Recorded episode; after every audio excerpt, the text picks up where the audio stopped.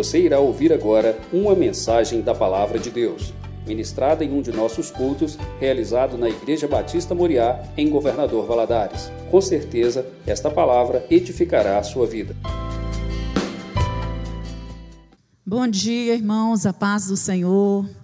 Que bom estarmos mais uma vez na casa de Deus para juntos compartilharmos a palavra do Senhor, aprendermos um pouco mais daquilo que Deus é, quer falar conosco. Hoje nós vamos estudar sobre as falsas doutrinas. Nós temos visto aí na escola dominical é, uma série de estudos sobre os perigos que rondam a igreja. Quem é a igreja? A igreja sou eu e você. Os perigos que rondam a nossa vida, os perigos que rondam uma igreja local, né? Quando nós nos reunimos, é, todos juntos formamos a igreja local e os perigos que rondam de uma forma geral a igreja do Senhor que está na face da terra. É, os perigos que rondam a igreja Batista Moriá, é, eles rondam outras igrejas também. E alguns deles que nós já vimos aí, nós estudamos, né? Está aí a, a, a, a facilidade em perder ou trocar alguns valores, principalmente valores que são é, referentes a, a gente acreditar no sangue de Jesus, no poder que o sangue de Jesus derramado na cruz tem para nos salvar, para nos libertar, a fé, né, a necessidade de ter fé que Jesus morreu na cruz para nos salvar e quando olhamos para a cruz de Cristo, nós somos salvos e, e também em relação à salvação. Alguns outros que a gente vê é quando nós perdemos a, a a visão focada em Jesus. Começamos a tirar o foco de Jesus e começamos a colocar em outras coisas. O descuido com as ovelhas, quando os pastores e os líderes da igreja começam a descuidar das ovelhas. E também quando há um declínio do amor, quando o amor começa a se esfriar. E isso é uma realidade dos últimos tempos. Né? O amor se esfriaria no coração das pessoas, mas nós, como servos de Deus, não podemos deixar esse amor esfriar no nosso coração, porque isso constitui um perigo para a igreja. E semana passada nós estudamos sobre as perseguições e as tribulações, que são também um perigo que costuma afastar as pessoas é, da, da presença do Senhor. E hoje nós vamos estudar aí sobre o perigo das falsas doutrinas dentro da igreja, que é uma artimanha do inimigo para poder derrubar a igreja de Cristo.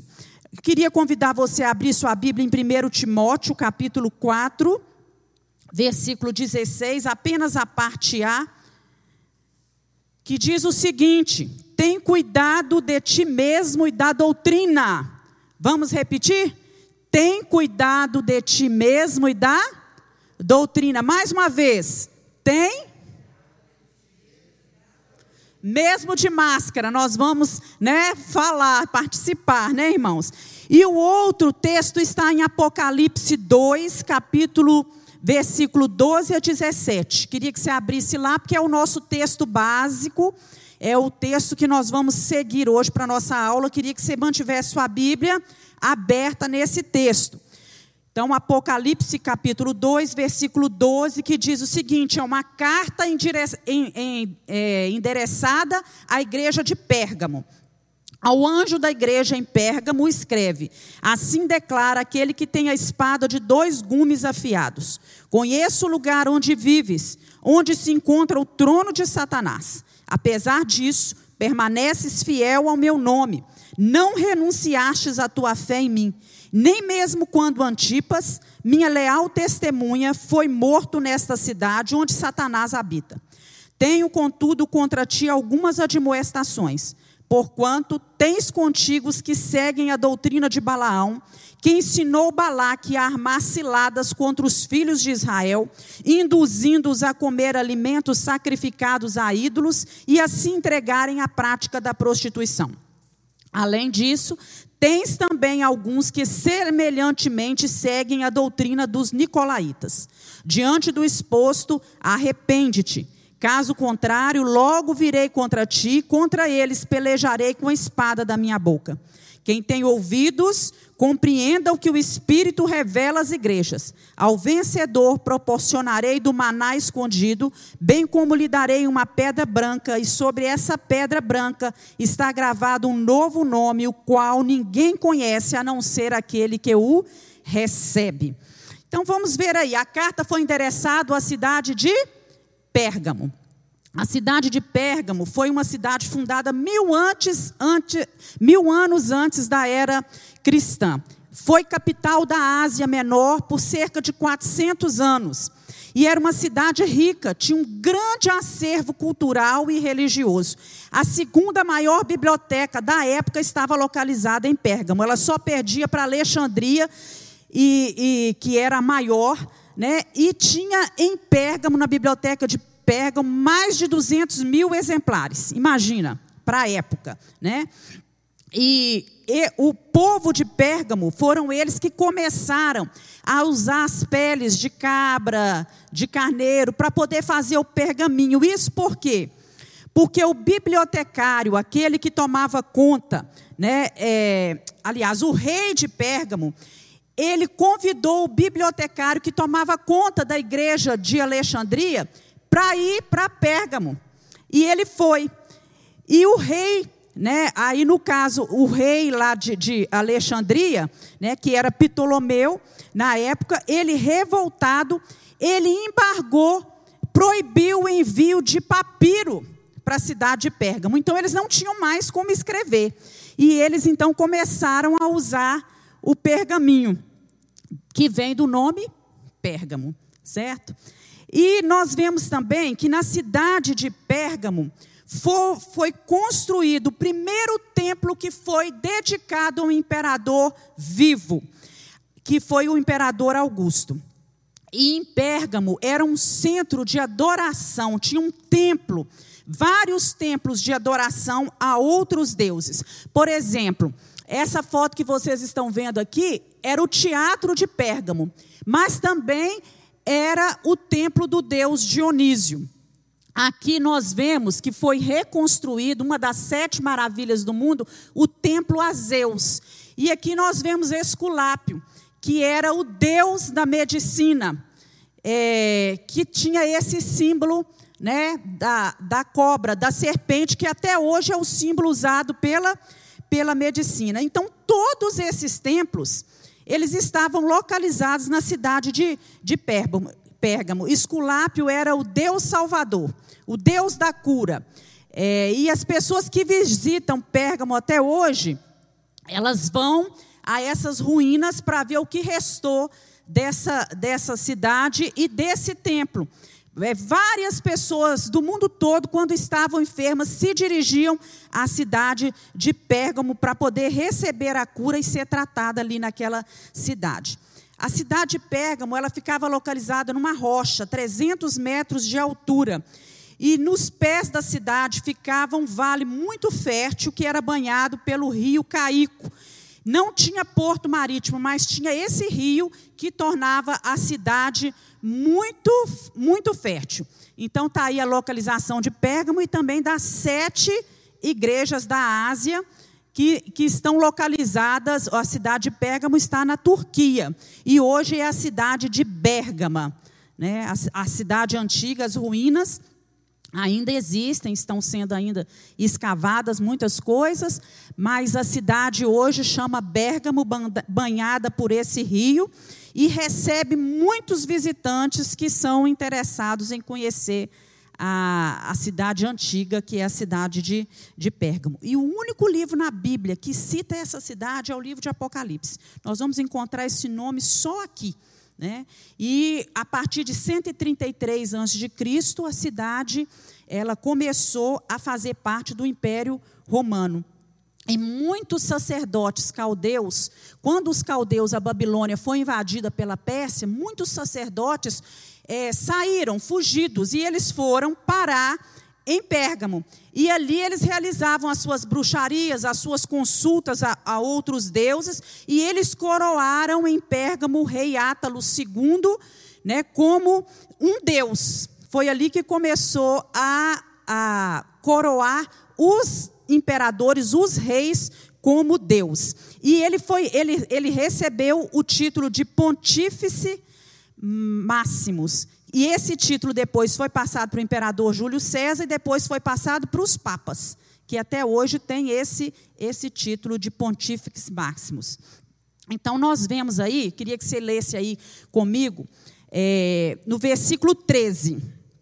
Primeiro, irmãos, no, no versículo 12 fala assim: ao anjo da carta que, da igreja que está em Pérgamo. Então a carta é endereçada a quem? Quem era o anjo da igreja? O pastor, o líder. Estava escrevendo uma carta para o pastor, porque certamente o pastor, quando recebe uma carta, ele transmite essa carta para quem? Para a igreja, né? Então essa carta foi endereçada àquele pastor que estava ali, e aí a gente vê: conheço o lugar em que vives, onde se encontra o trono de Satanás. O que, é que Jesus fala aqui? O que, é que Deus está falando aqui? Que a influência pagã era tão forte dentro da cidade de Pérgamo que Jesus é, cita aqui que naquela cidade estava presente o trono de Satanás. Agora, o trono de Satanás ele não está num edifício, mas está no sistema da cidade. Não quer dizer que está, ah, aqui é o, é, o, é o trono, aqui é a casa do diabo. Não, ele está no sistema maligno de toda a cidade. E esse trono é marcado por pressão e sedução. E onde Satanás reina, onde ele tem poder para reinar, vai prevalecer a cegueira espiritual e a cegueira espiritual prevalecia na cidade de Pérgamo. Aí floresce o misticismo, não é assim? Começa a misturar as coisas, o paganismo, a perseguição, a mentira, a sedução das meias verdades, tudo isso começa a aparecer porque Satanás está reinando nesse lugar. E nós vemos aí também que apesar né, do culto a, a, a Zeus, ao imperador, né, o culto a Dionísio, o culto a Esculápio, a Bíblia fala assim: olha, conheço o lugar em que vives e onde se encontra o trono de Satanás. Mas apesar disso, vocês permaneceram fiéis ao meu nome. Então quer dizer o seguinte: que aqueles tempos, aqueles deuses não influenciaram o povo da igreja. O povo continuou fiel, não renunciaram à tua fé em mim, nem mesmo quando Antipas, quem era Antipas? Era pastor na igreja, era um líder da igreja. O que, que aconteceu com Antipas? Ele foi morto, ele se foi feito de Marte. Né? Eles colocaram ele dentro de um boi, de um touro de bronze, né, com azeite, e colocaram ali embaixo, né, acenderam o fogo e cozinharam, mataram ele sufocado e cozido ali dentro daquele daquele touro. Então a, a, o Senhor fala aqui, ó, vocês não renunciaram à fé e nem mesmo quando Antipas, que era uma fiel testemunha, foi morto, onde Satanás habita nessa cidade. Ainda assim vocês permaneceram fiéis. Quer dizer, eles viram né, adoração a outros deuses, eles viram perseguição, mas ainda assim aquele povo permaneceu fiel ao Senhor. Mas o diabo ele é astuto. Quando ele não vê que ele vê que não dá de um jeito, ele vai tentar de outro, não é assim? E foi isso que o diabo fez. Ele mudou de tática para com o povo de Pérgamo. Vamos ler aí o versículo 14. Começa a falar assim: olha, mas contudo, tenho contra ti algumas admoestações. Tens contigo, aonde? Dentro da igreja Existe dentro da igreja os que seguem a doutrina de Balaão, que ensinou Balaque a armar ciladas contra os filhos de Israel, induzindo-os a comer alimentos sacrificados e ídolos e a se entregarem à prostituição. Então, Satanás muda de, de, de, método com o povo da cidade de Pérgamo. A gente vê que em cada cidade ele vai usar um método diferente. Então, em vez de perseguição, ele levanta Balaão. Balaão foi chamado, era um profeta que foi chamado por Balaque, foi contratado para amaldiçoar o povo de Deus. Quando ele abre a boca e não consegue amaldiçoar aquele povo, né, Balaque fica furioso. É, o Deus de Balaão era o dinheiro. Ele queria o dinheiro que, que lhe foi oferecido. Então, ele, né, quando vê que Balaque fica bravo e tenta interferir na história, por ganância, ele começa a ensinar Balaque, a influenciar Balaque como fazer para que o povo da cidade de pé, é, é, o povo na época, né, perdesse é, é, é, o, o rumo, né, perdesse a direção em servir ao Senhor, porque ele sabia que quando o povo deixava de servir a Deus e se misturava com as coisas do mundo, eles perdiam a bênção de Deus. E não é assim até hoje, irmãos? Quando nós perdemos a bênção de Deus, quando nós nos misturamos com as coisas do mundo. E aí, dentro dessa igreja, tinha pessoas que eram seguidores da doutrina de Balaão. E eles também começaram né, a trazer misturas, trazer pecados para dentro da igreja. Né, e seguindo esse modelo, de Balaão, eles começaram a criar condições para que os filhos de Deus, né, o povo de Israel, naquele momento, tivesse contato né, com, com a cultura daquele povo, com, com o jeito de agir daquele povo, e começasse a participar também da, das orgias, das coisas que aquele povo fazia, participar das festas. Então começaram é, a ter festas idólatras, começaram a se prostituir. Né? E o pecado, nós sabemos que o pecado, ele enfraquece a igreja do Senhor Jesus. Né? Olha só, eu achei essa figura fantástica. Né? Entra, entra, aproveita que eles estão dando lugar. Né? E o pecado entrando dentro da igreja. E como que o pecado entra dentro da igreja? às vezes sorrateiramente, não é? Ele não chega grandão assim entrando pelas portas, né? Escrito nele pecado não. Ele vai entrando com as coisinhas pequenas e às vezes os olhos estão fechados, mas a verdade é que o pecado enfraquece a igreja, que sempre que a igreja, eu e você, né, a igreja do Senhor começa a se misturar com o mundo e adotar o estilo de vida do mundo, o que que acontece? Nós perdemos poder e influência sobre a vida daqueles que estão ao nosso redor. Então, na igreja de Pérgamo acontecia isso. Uns estavam sustentando a doutrina de Balaão. Não, não tem problema, a gente pode né, se misturar. Agora, os outros membros se calavam viam aquilo e consentiam com aquilo. Uns se aderiam ao pecado e os outros se conformavam com o pecado. E a igreja se tornou uma igreja infiel, porque a Bíblia fala também que nós não podemos nos conformar com, os com o pecado, né? Ver as coisas e achar que está tudo bem, que está tudo tudo certo, né? E esse pecado na época de Balaão, nós sabemos que Deus trouxe uma praga que matou cerca de 24 mil pessoas. Isso está lá no livro de Números. Vamos abrir aí em 1 João 2,15. 1 João, capítulo 2, versículo 15. Que diz o seguinte: Não ameis o mundo, nem o que no mundo há. Se alguém ama o mundo, o amor do Pai não está nele. Não ameis o mundo, nem aquilo que há no mundo, porque se ama o mundo, o amor do Pai não está nele, né? Então nós precisamos é, pedir a Deus, né, que tenha misericórdia das nossas vidas, que tire do nosso coração todo o amor, toda a atração, todo o desejo pelas coisas deste mundo, principalmente através da prática da fornicação, que vem no sentido às vezes literal e às vezes no sentido espiritual. Como que seria aí esse sentido literal? Né? Literalmente falando, a fornicação, que é a mesma coisa que imoralidade sexual, é toda atividade sexual fora do casamento. A palavra original aí é porneia. E essa palavra significa relações sexuais ilícitas. E as relações sexuais ilícitas, ilícitas inclui adultério, inclui prostituição, homossexualismo, lesbianismo, sexo com animais, sexo entre solteiros e outras práticas.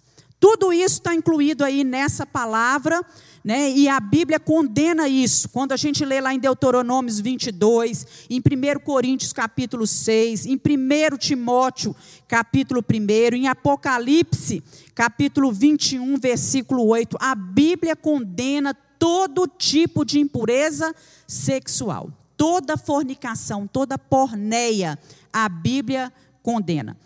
Então, às vezes, se condena muito o homossexualismo, que é condenável, o lesbianismo é condenável, mas também o adultério, né, a infidelidade no casamento, esses namoros que são muitas vezes, né, que tem essa fornicação, relação sexual ilícita, também é condenado pela palavra do Senhor.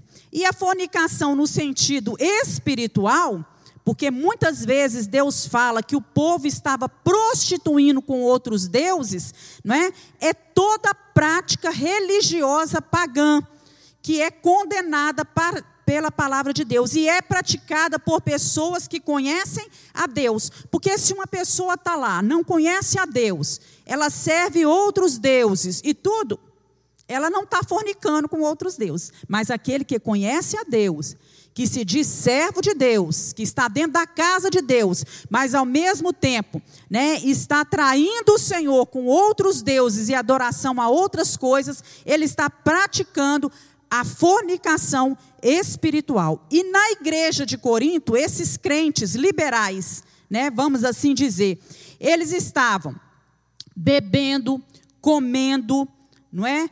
Com, com os vizinhos, né, nos tempos pagãos, estavam oferecendo ídolos. E aí Paulo vem lá na igreja de Corinto, lá em 1 Coríntios 10, vamos abrir lá, em 1 Coríntios 10, 21 e 22.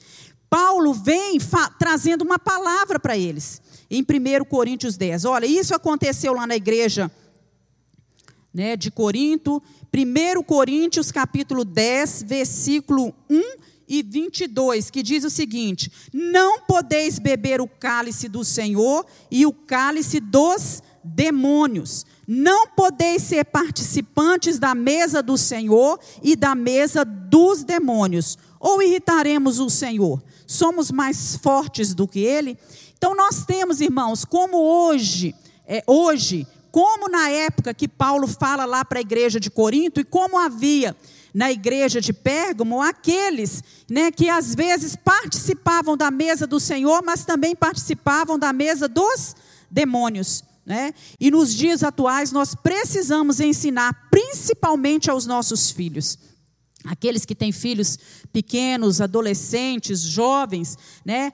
A verdadeira razão de eles não participarem das festas dos ímpios, né? O porquê de não ir, de não correr o risco de se contaminar. Quando você impede seu filho de ir uma festa dessa, você está impedindo você está poupando o seu filho de se contaminar com as coisas desse mundo. E muitas vezes nós relaxamos nisso, abrimos mão e permitimos que os nossos filhos participem dessas determinadas festas, mas a gente não sabe como que é o interior deles, a capacidade, a maturidade espiritual que eles têm e permitimos que eles se sentem na mesa com os demônios e muitas vezes eles são contaminados com aquilo que o demônio está oferecendo naqueles lugares. Nós temos mania é, às vezes, de não perceber as coisas como elas são realmente no mundo espiritual. É, não tem problema, não tem importância, mas no mundo espiritual tem muita importância. Nós precisamos pedir a Deus que abra os nossos olhos. Você, pai, que tem seus filhos aí pequenos, que ainda vão passar por essa fase de adolescente, você, adolescente, que está aqui, quando seu pai sua mãe falar com você, você não vai a uma festa dessa, você não vai participar. Receba isso em nome de Jesus, como uma forma de carinho, de poupar, de cuidado, de amor da parte do seu pai e da sua mãe, querendo te poupar de um lugar, né, de determinadas é, ocasiões em que o diabo vai estar ali pronto para te tentar, prontinho para te tentar e você não sabe, né, como é que você está, né? Aquele que está de pé, cuide para que não caia. Às vezes a gente acha que a gente é muito forte, né? Mas às vezes basta vir uma conversinha de um amigo ou de uma amiga e é assim a gente está é, caindo, né, na presença do Senhor. E seguindo aí, no versículo 15, além disso, olha só, Apocalipse, vamos voltar para Apocalipse, capítulo 2, versículos 15. Além deles terem dentro da igreja, né, quer dizer, pessoas que seguiam a mesma doutrina de Balaão, e aqueles que se conformavam com isso, que permitiam esses irmãos dentro da igreja, Além disso, tens também alguns que semelhantemente seguem a doutrina dos nicolaítas. Então existia dentro da igreja pessoas que seguiam a doutrina dos nicolaítas. Lá em Apocalipse 2, no 6, volta aí um pouquinho, no versículo 6, está escrevendo uma carta para a igreja de Éfeso e fala assim: é, Tens, contudo, a Tens, contudo, a teu favor que odeias a prática dos nicolaítas, as quais eu também odeio. Veja bem, a igreja de Éfeso odiava a prática dos nicolaítas. Agora, a igreja de Pérgamo, ela tinha dentro da igreja pessoas que seguiam a prática dos nicolaítas. Né? Então, lá na igreja de Éfeso, eles condenavam os nicolaítas. Agora, na igreja de Pérgamo, já havia esse sistema de doutrina. O que era odiado em Éfeso era tolerado na igreja de Pérgamo, a prática dos nicolaítas. Então, o que, que os nicolaítas ensinavam? Presta atenção. Ensinavam que a liberdade de Cristo é a liberdade para o pecado. Diziam: não estamos debaixo da tutela da lei Estamos livres para viver sem freios, sem imposições, sem regras. Essa imitação, quer dizer, esse simulacro da verdade, era para transformar a graça em licença para a imoralidade, a liberdade em libertinagem. Os nicolaítas ensinavam que o crente não precisa ser diferente.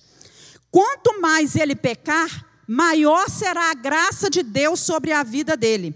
Vocês conhecem, vocês já viram essa doutrina hoje, irmãos? Isso ainda existe. Quanto mais eu pecar, maior vai ser a graça de Deus.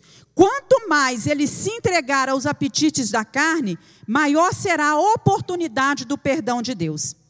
Eles faziam apologia ao pecado. Por essa razão, o texto diz que Cristo odeia a obra dos nicolaítas. E ele era ilustrado também, o nicolaitismo, pelo espírito de disputa entre os discípulos. Né? E ele evidenciava esse, essa disputa, queria saber quem era o maior no reino do Senhor. Né? Vocês lembram é, que os discípulos chegaram, alguns discípulos chegaram para Jesus e falaram com ele: é, Senhor, quem é o maior no reino dos céus? Eles queriam saber quem é o maior, isso está lá em Mateus, né? E o Senhor falou, falou com eles, né, que maior era aquele que servisse e que temesse ao Senhor. Né? Diante de Deus nós somos todos iguais, né? E nós, aquele que serve, aquele que ama ao Senhor Jesus, né? Então nós vemos aí, irmãos, quando a gente vai ler lá os escritos dos pais da igreja, daqueles que, que iniciaram, é, referências que indicam pessoas já na era apostólica, pessoas dessa é, que não formavam uma, uma seita organizada, mas enquanto eles não formavam essas seitas organizadas, eles iam seguindo essa doutrina dos nicolaítas. E alguns historiadores falam que isso veio de Nicolau. Quem era Nicolau? Era um dos, dos daqueles sete que foram instituídos diáconos, que segundo alguns historiadores, isso não está na Bíblia, viu, irmãos? Isso em livros paralelo, paralelos é, históricos, tá?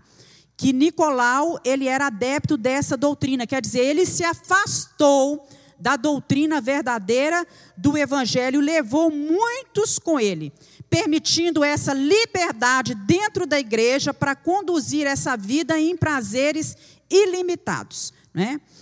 E aí em Apocalipse 2, vamos lá para o versículo 16. Olha só o que que o Senhor fala com eles agora? Ó, vocês têm dentro da igreja gente que prega a doutrina de Balaão, que prega a doutrina dos nicolaítas, que está conformado com essas pessoas. Mas agora o Senhor fala: diante do exposto, arrepende-te. Caso contrário, virei contra ti e contra eles pelejarei com a espada da minha boca. Então o Senhor está exortando aqui as pessoas ao arrependimento. Vocês têm que tirar esse pecado do meio de vocês. Isso é um erro doutrinário. Isso é libertinagem moral. Isso precisa tirado de dentro da igreja. A igreja precisa se arrepender desse desvio moral, doutrinário e se voltar para o Senhor Jesus. É, embora, irmãos, certas pessoas dentro da igreja é que praticavam isso, como hoje algumas pessoas dentro das igrejas podem praticar, nós sabemos isso, que hoje dentro das igrejas existem pessoas que nem sabem o que é isso, mas estão seguindo a doutrina dos nicolaítas porque estão aí com toda essa libertinagem dentro da igreja, não pode tudo, eu posso ir a todos os lugares, eu posso fazer todas as coisas, eu posso beber o tanto que eu quiser, eu posso participar daquilo que eu quiser, eu posso fazer o que eu quiser, né? Isso ainda existe dentro das igrejas, né? Mas aí a gente vê que isso aqui não traz o juízo de Deus só sobre a vida dessas pessoas, não. O juízo de Deus também vem sobre a igreja vem sobre a casa do Senhor. Então nós precisamos pedir a Deus, não é? Porque a igreja toda acaba sendo disciplinada, acaba sofrendo, porque nós somos um corpo. Quando um membro do corpo está doente, todo o corpo sofre.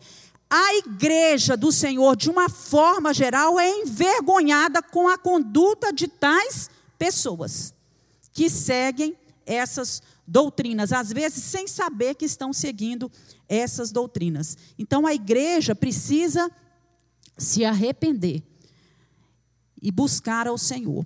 Por isso que a gente convoca jejum e oração. Nós estamos aí num período de jejum e de oração. Pedimos à igreja que estivesse cada dia da semana, que você, membro da igreja, escolhesse um dia para estar orando e jejuando pela vida da igreja. É para você dobrar o seu joelho, orar e pedir a Deus para tirar do nosso meio todo pecado que está oculto, tudo que entristece o Senhor, tudo que afasta a presença de Deus, tudo que traz o juízo de Deus sobre a vida da igreja, né? tudo que impede o crescimento da igreja, porque quando nós oramos, irmãos, Deus traz as coisas o quê? À tona, Deus revela. Para quê? Para tratar essas coisas para que as coisas sejam tratadas. Há pessoas que se escandalizam demais quando um pecado é revelado na igreja, ao passo de que nós deveríamos ficar felizes que Deus está revelando esse pecado e está mostrando para que o pecado seja tratado, para que ela, né, seja curado, seja expurgado do meio da igreja do Senhor. Então nós precisamos ficar em oração e arrependimento, porque Deus, eh, em oração e jejum, porque Deus nos exorta ao arrependimento. E por vezes aqueles que estão cegos não conseguem fazer isso. E nós precisamos orar para que Deus abra os olhos espirituais da sua igreja e não permita em nós a tolerância ao pecado. Você sabe quem é, é, tolera demais o pecado e compartilha e acha que está tudo normal? Aqueles que estão mais fracos na fé aqueles que estão muitas vezes começando, iniciando a sua vida cristã.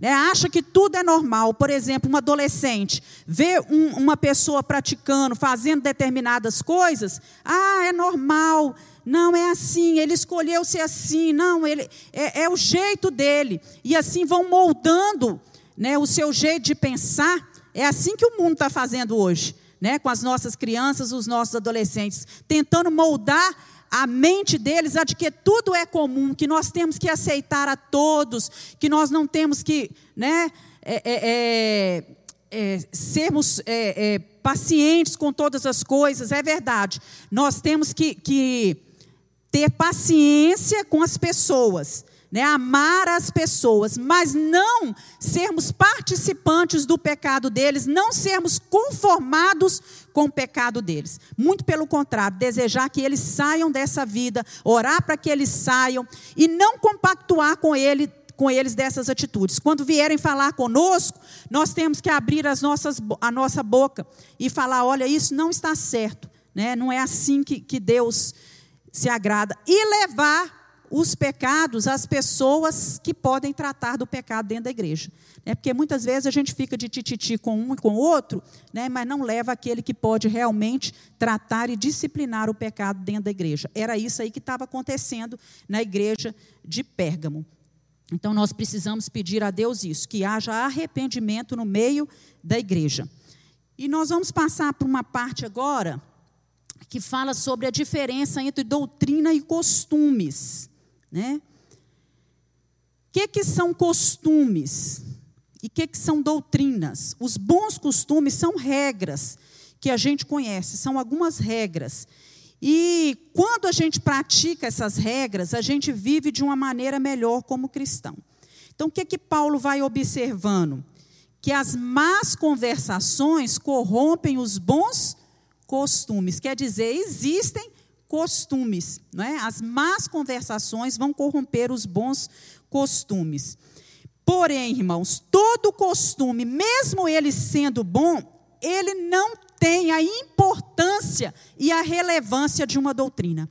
Porque o que importa mesmo é a doutrina. Então eu coloquei aqui, né, que o costume, ele muda com o tempo, com a posição social, com a sociedade, com a cultura. Exemplo, antigamente os homens usavam chapéu na rua.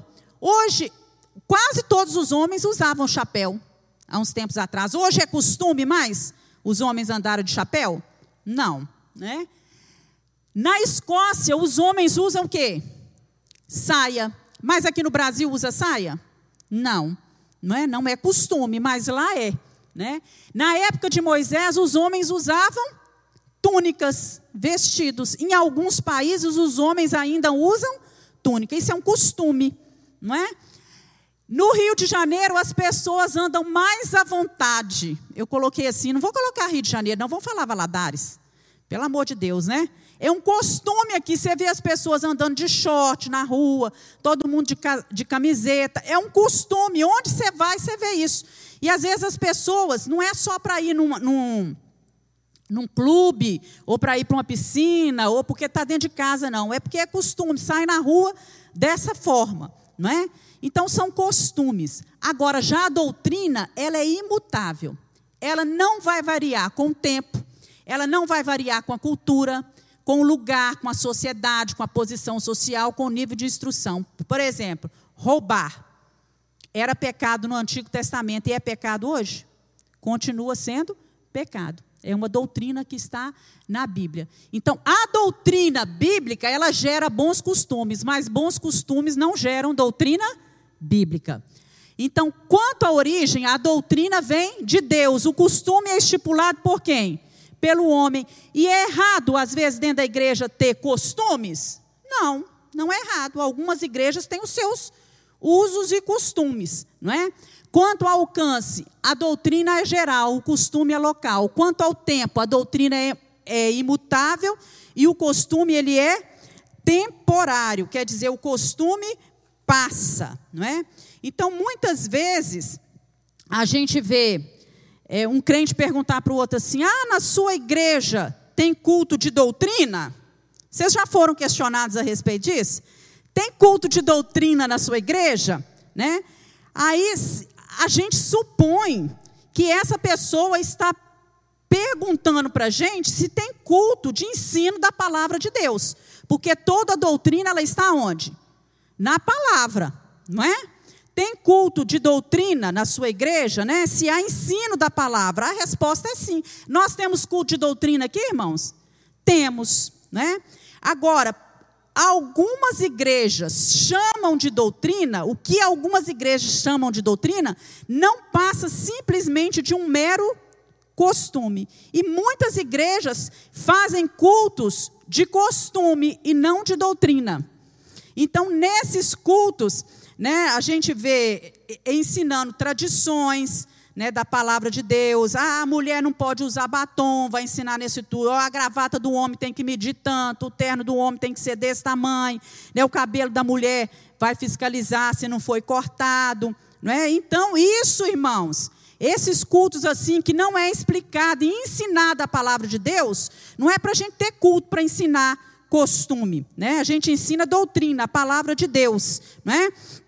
Isso, né? Vai gerar crentes muitas vezes imaturos, espiritualmente falando, é, rasos, não é? Porque o que fundamenta um crente também, mesmo, é o, o ensino da doutrina da palavra do Senhor. O costume ele é estabelecido os, pelos homens e não é errado, não é?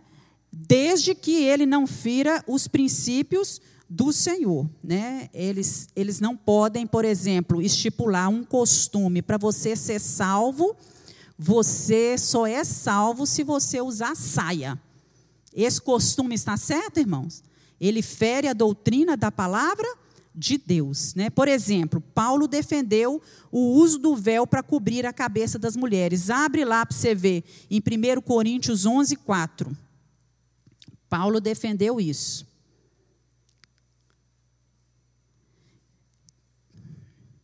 Primeiro Coríntios, capítulo 11, versículo 4. Ele fala assim: tendo a cabeça co coberta, né? Tendo a cabeça coberta. O que, é que ele fala aí? Que as mulheres deveriam ter a cabeça coberta. Mas ele mesmo afirmou que isso era o quê? Um costume, não uma doutrina. Olha no versículo 16. Aí no mesmo capítulo. Mas ter a mulher cabelo crescido lhe é honroso, porque o cabelo lhe foi dado em lugar de véu. Mas se alguém quiser ser contencioso, nós não temos tal costume, nem as igrejas de Deus. Então, hoje em dia, milhares de mulheres na igreja do Senhor oram sem a cabeça coberta com véu. E isso não é pecado, não é? Mas naquela época era costume que as mulheres orassem com, com a cabeça coberto, né? As doutrinas ensinadas por Paulo, elas não foram anuladas, mas alguns costumes da época foram anulados, né? E muitos costumes, às vezes, são exageros. Né? E, e os costumes, eles não podem ser contados como elementos para garantir a salvação. Mas se uma pessoa está na igreja e essa igreja tem o costume, mulher não pode usar calça comprida, mulher não pode cortar o cabelo, né? homem não pode é, é, fazer a barba, isso mais, se você aceitou aquilo, você tem que ser fiel a sua igreja. O que não pode é você ficar lá dentro desobedecendo e instigando os outros, se rebelando contra aquilo. Se você não concorda, o que, é que você deve fazer em relação a isso? Mudar de igreja. Agora, irmão, se você está numa igreja e você vê que a doutrina dessa igreja é contrária à Bíblia, o que, que você tem que fazer? Sai fora dali. Né? Porque não está ensinando a palavra de Deus como tem que ensinar. Não é? Então nós precisamos pedir a Deus que a, é, abra os nossos olhos, né, que espirituais para entender isso. Vamos lá, o perigo das falsas doutrinas. O perigo das falsas doutrinas. Então, quando se trata de uma doutrina fa é, falsa, nós temos que ser o que, irmãos? O que é está escrito aí? inflexíveis. Se você está vendo que uma doutrina é falsa, você tem que ser inflexível e você não pode se aceitar, nem se amoldar a ela, nem concordar com aquilo. Né? Por exemplo, nós não podemos aceitar hoje, se alguém chegar aqui na igreja e falar: olha, de hoje em diante nós não cremos mais no batismo, não, precisa batizar mais ninguém. Não precisa mais de batismo nas águas. Ou não precisa mais de jejum. Ninguém precisa mais jejuar. Nós vamos aceitar isso? Não vamos aceitar. Por quê? Nós aprendemos que o batismo é uma ordenança. O que que Jesus fala lá em Mateus 29? Portanto, ide, fazeis discípulos, batizando-os em nome do Pai, do Filho e do Espírito Santo. E quantas vezes na palavra do Senhor nós vemos que Jesus mesmo jejuava. Ele mesmo usava a prática de jejum, ele ensinou os seus discípulos a jejuar. Então nós precisamos abrir os nossos olhos para perceber quando alguém está trazendo erros doutrinários para dentro da igreja. Então, falsas doutrinas, elas são comparadas a ventos que estão soprando sem direção. Nós colocamos ali quatro pontos, né? Apóstolo Paulo, abre sua Bíblia lá em Efésios 4:14. Efésios 4:14. E depois nós vamos ler Deuteronômio. Olha só o que que o apóstolo Paulo fala em Efésios 4:14, a parte A para que não sejamos mais meninos inconstantes, levados em roda por todo o vento de doutrina, pelo engano dos homens que com astúcia enganam fraudulosamente. Então, muitos crentes hoje chegam pessoas, né, é, com ventos de doutrina, com doutrinas falsas, erradas, e essas pessoas são levadas por esse engano de gente astuta que chega enganando, né, enganando. E nós muitas vezes somos levados por esses ventos de doutrina, porque somos meninos inconstantes, meninos que ainda não estão fortalecidos pela palavra do Senhor. Daí a necessidade de você ler a Bíblia. Todos os dias você precisa ler a Bíblia. Você precisa se alimentar todos todos os dias. Moisés também convocou o povo a receber e seguir a doutrina. O que é a doutrina? A palavra do Senhor. Abre lá em Deuteronômios 32. Vamos lá, vamos ler também, lá no Antigo Testamento. Deuteronômios 32, a partir do versículo 1. Inclinai os ouvidos, aos céus, e falarei. Ouça a terra as palavras da minha boca. Goteje a minha doutrina como a chuva. Destile a minha palavra como orvalho, como chuvisco sobre a erva e como gotas de água sobre a relva. Porque apregoarei o nome do Senhor, engrandecerei o nosso Deus. Ele é a rocha, cuja obra é perfeita, porque todos os seus caminhos justos são. Deus é a verdade, não há nele injustiça. Quer dizer, Moisés convocando o povo a andar na doutrina, fiel à palavra do Senhor. Falsas doutrinas fazem o crente também abandonar da verdade e apostatar a fé, quer dizer, abandonar a fé, não é? E a doutrina que não é saudável, ela faz isso, faz com que os homens se desviem da verdade do Senhor e pratiquem erros. Vamos ler lá em 1 Timóteo 1, 9 e 10. Vamos abrir aí em 1 Timóteo 1, versículo 9 e 10. Então nós vemos aí, né, as pessoas se desviando da verdade e sendo réus da lei e da lei dos homens. O que é que diz aí 1 Timóteo 1, 9 e 10? Sabendo isso, que a lei não é feita para o justo, mas para os injustos e obstinados, para os ímpios e pecadores, para os profanos e religiosos, para os parecidas, matricidas, para os homicidas, para os devassos, para os sodomitas, para os roubadores de homem, para os mentirosos, para os perjuros e para aquele que for contra a sã doutrina. Olha só, aquele que for contra a sã doutrina. Então, ele é colocado aqui, aquele que é contra a sua doutrina, no mesmo nível, no mesmo patamar daqueles que são matricidas, homicidas, devassos, soma, é, sodomitas, roubadores, está vendo? Aqueles que abandonam a sã doutrina. E as falsas doutrinas também, elas podem ser fraudulentas, e aí, irmãos, como nós temos visto isso hoje? Né? é uma fraude, né? com uma espécie de atrativo para as pessoas, para obter o que? Resultado financeiro. Pessoas ensinando uma doutrina que é contrária à Bíblia para poder obter resultado financeiro. Né? São verdadeiras operações mercantilistas. Utilizam a igreja para fazer isso, para angariar recursos, para poder enriquecer a Bíblia fala que nós recebemos de graça, recebeste de graça, dai. E aí a gente vê muita gente hoje cobrando tanta coisa dentro da igreja, né? Eu vou fazer uma oração por você, mas a oração custa tanto, não é? Você vai receber a bênção de Deus, mas você tem que pagar tanto. Né? Se você der tanto, se você fizer isso, se você fizer aquilo, você vai ser abençoado.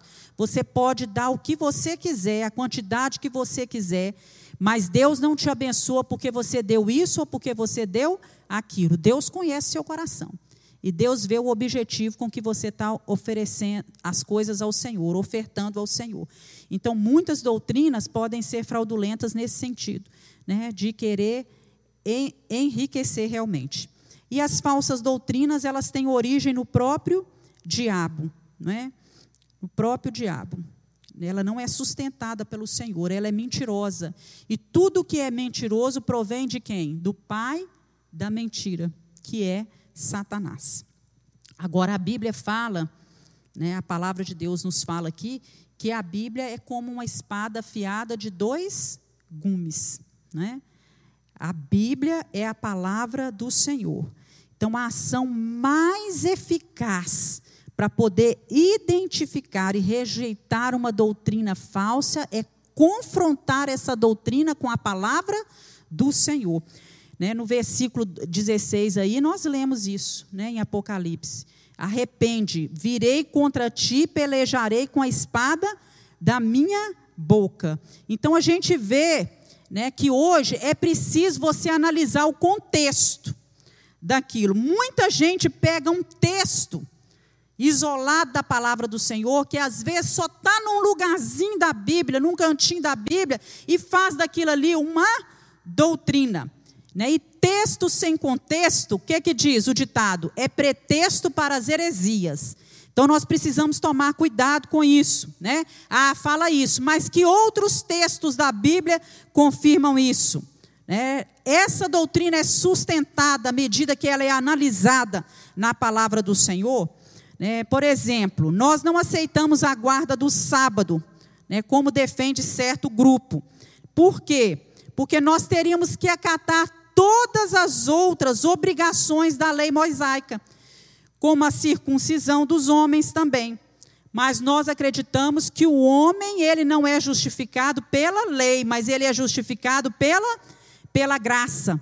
Por isso, hoje em dia, nós não precisamos mais guardar o sábado, nós guardamos o dia que foi instituído pela igreja cristã, que é o domingo, não é? Porque nós não precisamos guardar o sábado para ser salvos não é?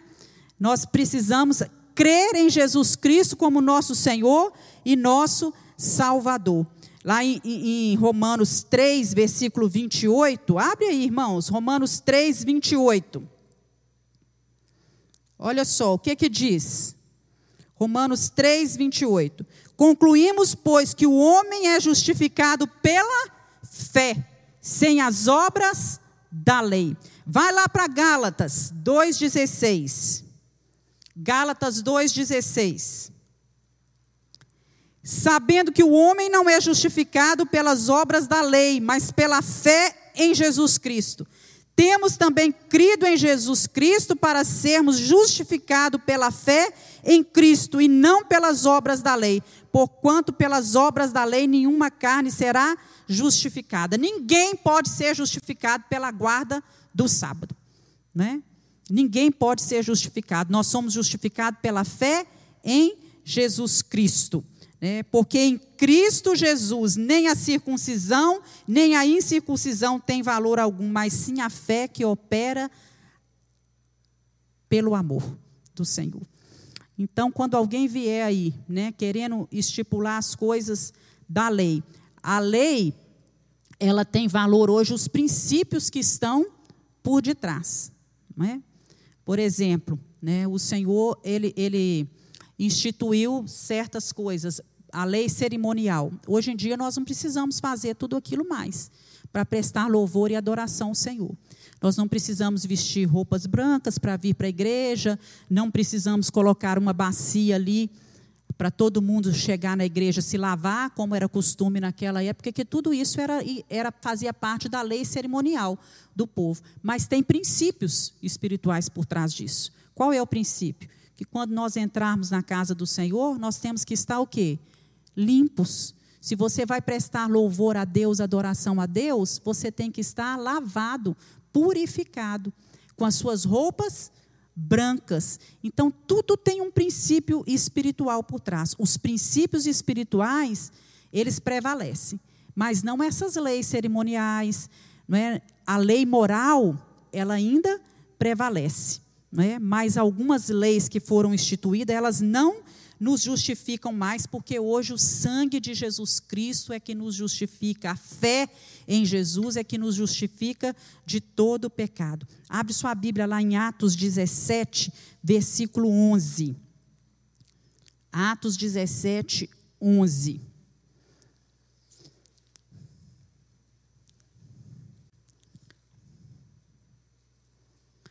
Aí foi feito um elogio aos crentes, aos irmãos que estavam na igreja de Bereia.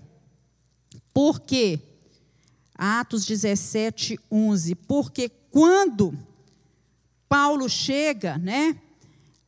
Olha o que, é que diz: os bereanos eram mais nobres do que os tessalonicenses, porquanto receberam a mensagem com vívido interesse e dedicaram-se ao estudo diário das Escrituras com o propósito de avaliar se tudo correspondia à verdade. Quer dizer, Paulo chegou pregando, chegou pregando lá, uma doutrina que talvez muitos deles ainda não conheciam. Paulo estava pregando coisas novas para muitos deles, mas eles foram para onde?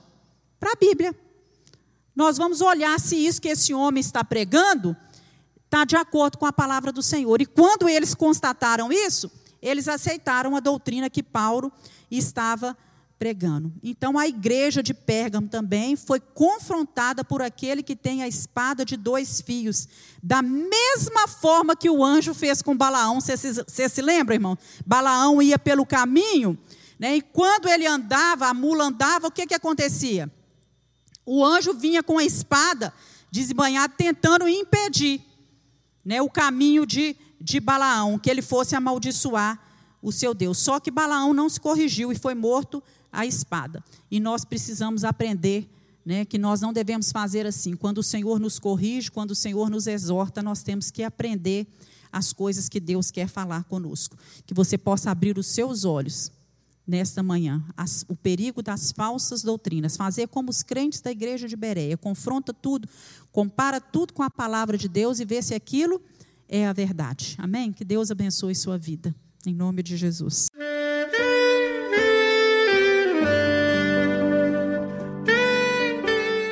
Querido amigo, Deus se interessa por você. Ele conhece as circunstâncias atuais da sua vida. Não hesite em buscá-lo em Jeremias 33, versículo 3, ele nos diz: Clama a mim e responder-te-ei, e anunciar-te-ei coisas grandes e ocultas que não sabes. Esperamos que a mensagem ouvida tenha falado ao seu coração e que você e sua família sejam abençoados pelo Senhor Jesus.